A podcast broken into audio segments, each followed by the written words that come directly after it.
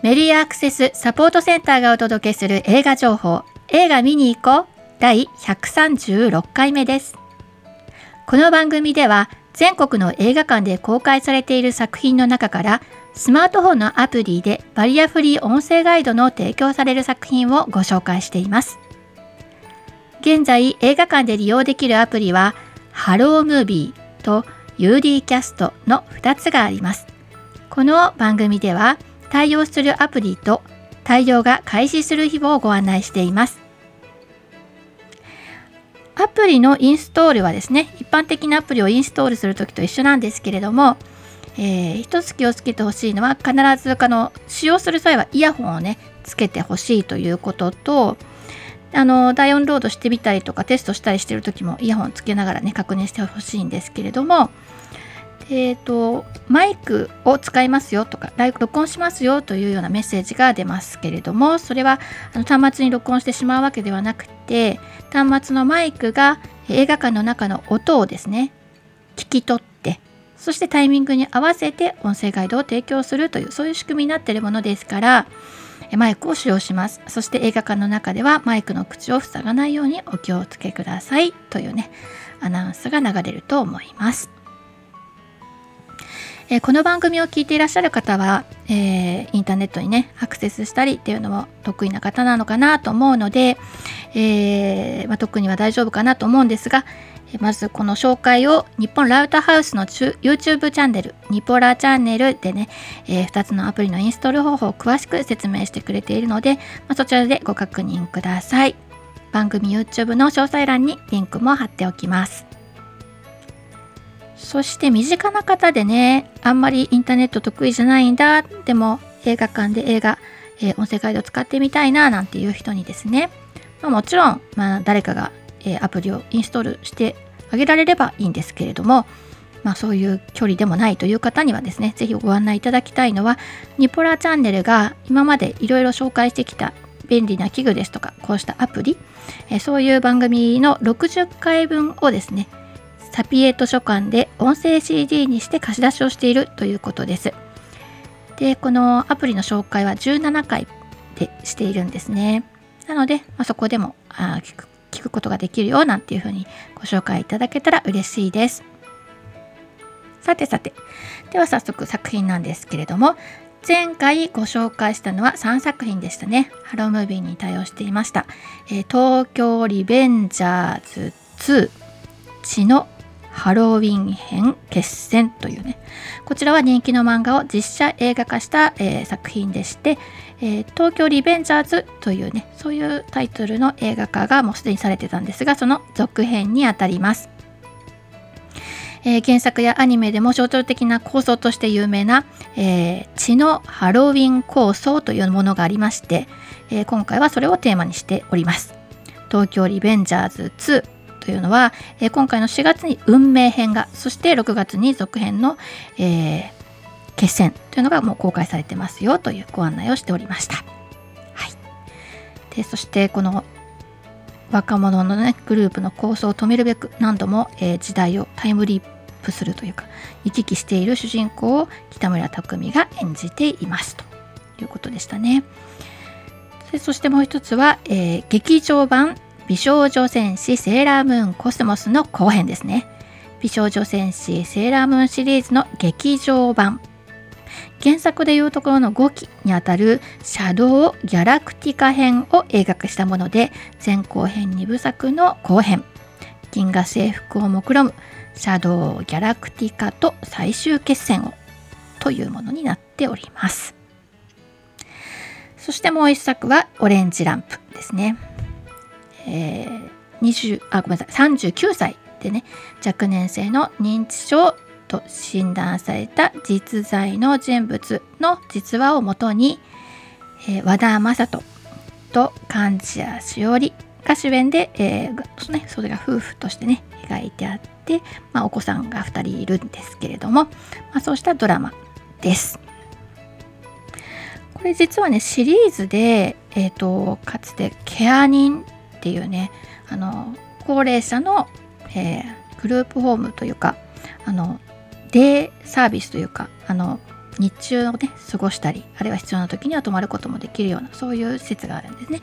でそこで、えー、働く若い青年を主人公にした「ケア人」という作品で私はこのシリーズと出会ったんですけれどもこれをこう地元でね上映会をするよっていう時にあ音声ガイドあったらいいなと思ってつけさせてもらったのが、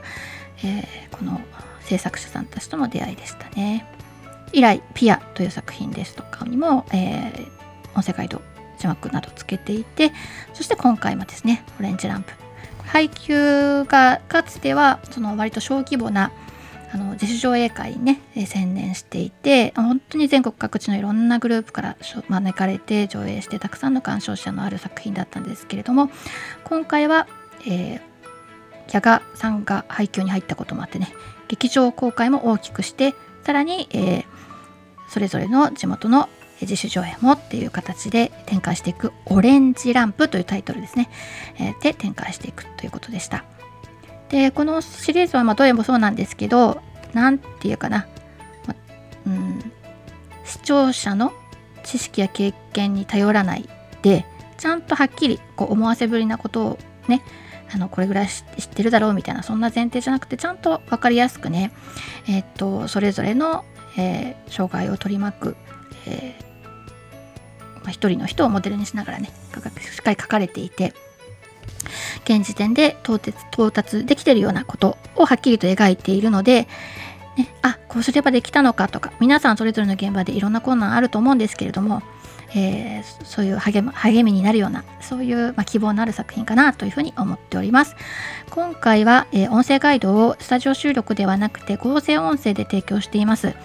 えー、ハロームービーで合成音声を使用するのは今回が初めてなのでね、ぜひ皆さん聞いてみて、ご感想など聞かせていただけたら嬉しいです。よろしくお願いします。ということでした。さて、今回ご紹介するのも3作品です。えー、一つが、1秒先の彼という作品ですね。それから、えー、シーヒアラブ見えなくても聞こえなくても愛している。というね。そうですね。あとは交換嘘日記。こちらの3つが、え、今週末公開されて公開とともにアプリに対応してますね、えー、まず1秒先の彼は、えー、UD キャストに対応してますね。7月7日公開日から UD キャストに対応しています。以前もちょっと紹介したんですけどこちらはね台湾映画1秒先の彼女をリメイクしたラブストーリー、まあ、ファンタジックなラブストーリーでございます。うん、えっと私あの配信でね台湾編を見てあこんなにこうファンタジー要素もあったのかってちょっと驚いたというような作品なんですけどもともと,、えーとちょっとせっかちなね女性がいてで、まあ、あの効率の悪いことがちょっと嫌いだったりとかして、まあ、我が道を行く。そしてまあちょっと毒舌もあるみたいなね。そんな女性が主人公で展開してたんですけど日本版でリメイクする時に男女を入れ替えたということでね、うん、せっかちなのは男性。その男性が郵便局で働いててということで郵便局の窓口で働くはじめは何をするのよりも何をするのも人より1秒早い。漫才を見て笑うタイミングも早ければ徒競走ではいつもフライング。そんなはじめが路上ミュージシャンの、えー、桜子の歌声に惹かれて恋に落ちますついに花火大会デートの約束をすることにまで取り付けるんですけれども、えー、ワクワクしながら寝たらなぜか起きたらその翌日だったと。狐につままれたようになりながらえ消えた消えてしまった花火大会の一日の謎を追い始めます。そうするとですね郵便局に毎日やってきている大学生の麗華というね女性がいるんですけどその人が何かこの事件の鍵を握っているようだということでね。はじめと麗華の2人の視点から消えた一日の謎を描き出すファンタジックなラブコメディになっています。そしてあのー、割とねアジア作品ってこう毒舌聞いてるなーみたいなのがあってこれ日本にしてどうするんだろうと思ったらですね舞台を京都にしたことによってですね京都弁で、えー、主人公の男性が、えー、演じることによってちょっと憎ったらしいんだけど愛せるみたいなキャラクターが生まれたということで何て言うんでしょうね。いけずとかね言うんでしょうかね、まあ、そんな、えー、キャラクターになったということですよ。で監督は原作を鑑賞した後の余韻は損なうことなくその上でただの置き換えにならないように工夫したと言っていますので、まあ、このね日本版も、えー、見てみたいなというふうに思います、えー、UD キャストに対応して119分の作品1秒先の彼。ですね。さて次に紹介するのが「シーヒアラブ」見えなくても聞こえなくても愛している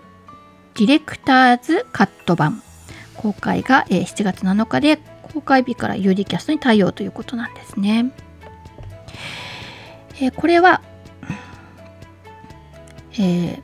主人公漫画家やっと人気の出始めてきた漫画家の男性が失明して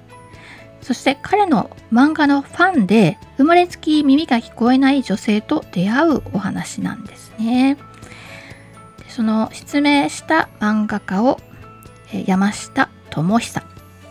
そして、え長年漫画のファンだった耳の聞こえない女性を荒木優子が演じています。えー、荒木優子さん美しいですね。この映画の中ではね長いウェーブした髪なんですけどまあちょっとお掃除したりとかこう家事をしたりする時はねそれをささっと丸めてあのまとめてね。それもまたおしゃれでねいいいい感じなんですよ。とっても素敵ですよ。で、えー、これは私はですねその Amazon プライムですでに配信されてるんです。映画館で公開されているのはそのさらにディレクターズカット版ということで、えー、Amazon プライムの方は私拝見いたしましてですね。でその中でおっと思ったシーンがあるんですよ。おおなんだこれは UD トークではないか。あれ違うか？っていうあれ？って思ったんですね。あの映画の中で映画の中で実在する SNS 例えば Facebook だったり Instagram だったりあるいは LINE だったりそういうものを使う時あるいは検索サイト Google を使ったりする時に映画用になんかね例えばなんかうんニャンスタグラムとかニャインとかなんかウーウルとかなんか違うこうもどきをねあの映画用に作ってるっていうのがあるんですよね。それよくある話なんです。つまりですよ私たちが何度も話題にするところの UD トークがですよ。とうとうその象徴としてもどきが作られると。もう開発者の青木さんこんなところまで来ましたよと思わず心の中でねそのシーンを見て叫んでしまいましたよ。はい。でどんなシーンだったかっていうとね中盤のシーンなんですけど目の見えない彼が彼女にちょっと携帯出してって言うんですよ。でそれでアプリ立ち上げて、えー、彼が話す音声入力をするとそれが話したことが文字になるんですね。でそれを彼女が読み取ると。今度彼女は、えー、入力入力をしてでそれをボタンを押すと、えー、アプリが読み上げてくれると。そういうねやり取りをしていてなんて正しい使い方なんだと。ちょっと感動し。そしてみなんかただねあのすっごいそっくりなのよ。だからなんかそっくりなのにこう認識結果の出るタイミングが違ったりとかあとこうタップするボタンの色が違ったりとかあとはその書体が違うなんかデフォルトの書体がこう違うとか。なんか日頃使って馴染みのあるものがね微妙に違うのがなんか何とも気持ち悪い感じがしてでもこれはきっとね LINE とか Google とかそういうのの人たちも、まあ、同じようにね思って映画を見るんだろうなみたいなそんなことを思いましたよ。はい。あとはね、えー、これ監督が、えー、韓国の方なんですけど韓国のウェブ漫画家が、えー、だからインターネットでね公開されている漫画が原作なんです。というわけでね。なんか私は今回この作品を見て非常にいろんな文化の違いを感じたんですよ。あの今日本ではここのところずっとこう聴覚障害者の人とかのテーマにする作品って出てきてるんですよね。いっぱい。ファイトソングから始まり「えー、サイレント星降る夜にと。そうなってくるとこのテーマの解像度みたいなものが上がってきてるわけですよ。その視聴者というかこう、うん、さんたちの間で。なのでなんかこうその分野に求めるものみたいなものとかあるいはあこれはもうないだろうみたいなことってもうちょっとこう常識がなんか変わってきてると思うんだけどそういう文脈とは全然関係なくねやっぱりこの韓国の文脈の中で生まれてきてるコミックなのであのはあとなんか異文化文化の違いみたいなものを感じるんですよね。舞台は日本だし出てる役者さんもやっぱりあの日本人なんですけど脚本監督あのがあのいくらこう、ね、演じる人が変わっても舞台が変わってもこういう風になるのかなと思って、あのま例えばなんだけどなんかお金持ちのねあの青年がやたらこうなんていうのかないいことかわいそうな人を助けてあげてこう慈善事業というかね俺はなんかこう助けてあげるの好きなんだぐらいの感じで振る舞うんですよね。でそういうのそういうあからさまさでしかもそれを言葉に表すんですよ。なんか僕はかわいそうな人助けるからってもうね私の感覚から言うとそれ少女漫画の世界？あだなみたいな思うんだけどあのこれをね映画でやるんですよね。ただねただ思ったのはもしかしたらこう韓国って日本と日本よりもずっと財閥みたいなそういうこう人たちのこういろんな振る舞いっていうのが社会的にあってでそういうこうお金がある人たちの振る舞いのこう独特の共通理解みたいなのがあるのかなとそれを背景にして出てきてるエピソードなのかなとかね、まあ、いろんなことを思いながらあの楽しく拝見いたしましたね。うん、で、えー、だからまあ異文化考察みたいなのもねできる。うん、でねあの、まあ、こういうふうに言ってるとなんか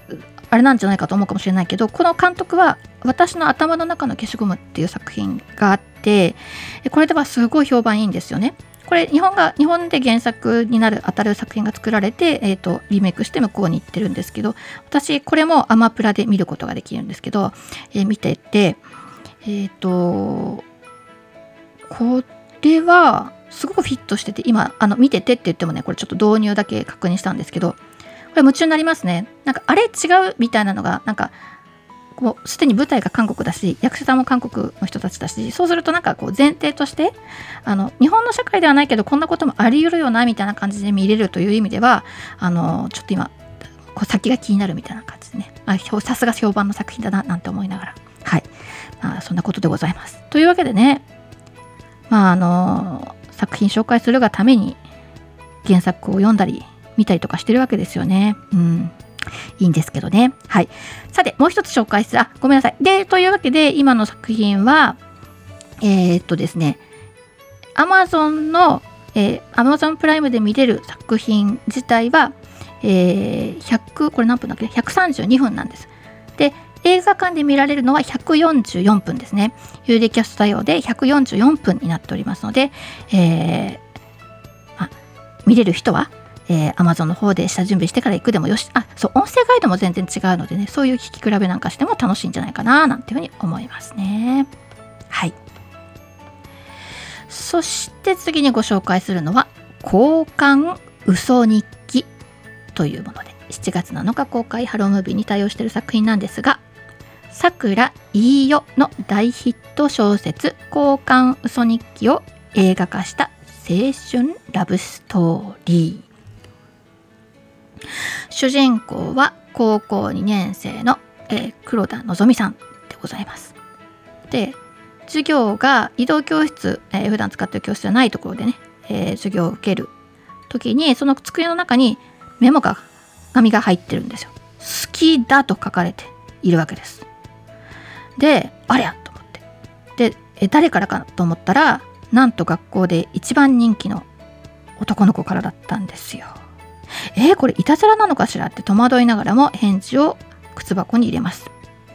そうすると向こうから、えー、あのね、えー、今度はあじゃあ交換日記しようよということで日記が来るんですがその流れの中でねなんとその男の子がその手紙を受け取った彼女ではない人